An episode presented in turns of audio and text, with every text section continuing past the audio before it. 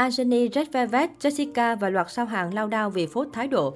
Có tài năng, nhan sắc và danh tiếng nhưng những sao hàng này lại bị không ít khán giả quay lưng vì phốt thái độ.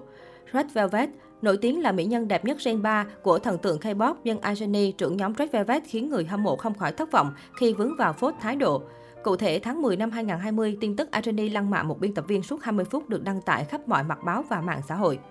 Cũng từ đây, hàng loạt thái độ gây tranh cãi của nữ thần tượng nhà SM đều bị cư dân mạng đào lại, như lườm nguýt các thành viên, thiếu tôn trọng khách mời khi tham gia chương trình, có thái độ biểu diễn không chuyên nghiệp.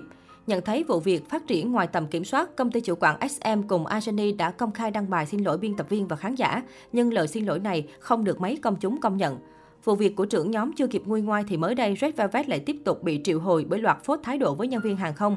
Theo đó, 3 thành viên bị tố lần lượt là Ajani, Choi và Jerry. Từng bay cùng Red Velvet một lần và Ajani, Choi, Jerry thật thô lỗ. Họ đối xử với tiếp viên hàng không như thể là người hầu của họ.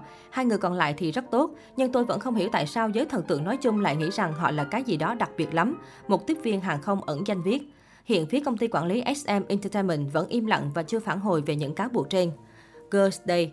Xuất hiện trong một chương trình truyền hình thực tế, các thành viên Girls Day ngay lập tức gây nên làn sóng tranh cãi mạnh mẽ khi có hành động coi thường người dẫn chương trình. Cụ thể, khi MC đặt ra câu hỏi, thay vì chú tâm trả lời thì các thành viên lại làm lơ và chỉ nhằm chằm chằm vào đồ ăn trên bàn. Không chỉ thế, Hyeri, thành viên nhỏ tuổi nhất nhóm, còn làm bộ mặt mất kiên nhẫn khi người dẫn chương trình đặt câu hỏi. Thái độ vô lệ của em út Hyeri nói riêng và của các thành viên Girls Day nói chung đối với tiền bối khiến cư dân mạng không khỏi bức xúc. Sau sự kiện đó, Girls Day bị công chúng xứ Hàn cho vào danh sách đen trong một thời gian dài. Jessica, SNSD. Sau khi rời SNSD, Jessica liên tục vướng thị phi bêu xấu thành viên trong nhóm. Thậm chí tiểu thuyết riêng do chính nữ ca sĩ viết còn bị cư dân mạng nghi đang cà khịa công ty chủ quản SM và các thành viên vì có quá nhiều điểm tương đồng với câu chuyện giữa cô và SNSD.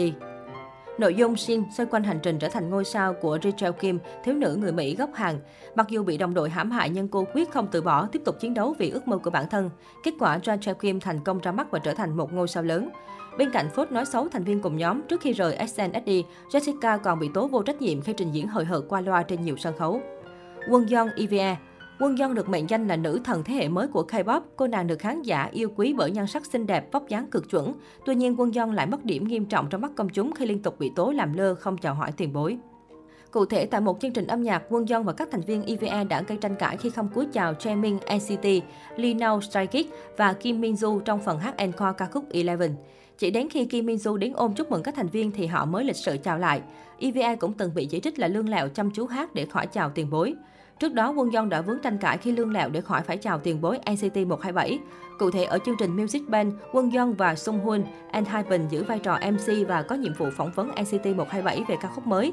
Tuy nhiên, sau khi hoàn thành ghi hình, trong khi Sunghun và các tuyển bối liên tục cúi chào nhau, thì Wonyoung chỉ nói cảm ơn rồi quay đi làm việc riêng. Các thành viên NCT 127 còn liên tục cúi đầu chào cô nàng nhưng vẫn bị ngó lơ, không được đáp lại. Nhiều netizen cho rằng Wonyoung cần trấn chỉnh lại thái độ ngay lập tức để củng cố hình ảnh trong lòng công chúng, bởi cô nàng đã từng debut rất thành công với IZ*ONE và cũng có nhiều kinh nghiệm hoạt động nghệ thuật. Không lý do nào lại không biết đến những nguyên tắc tối thiểu này tại K-pop.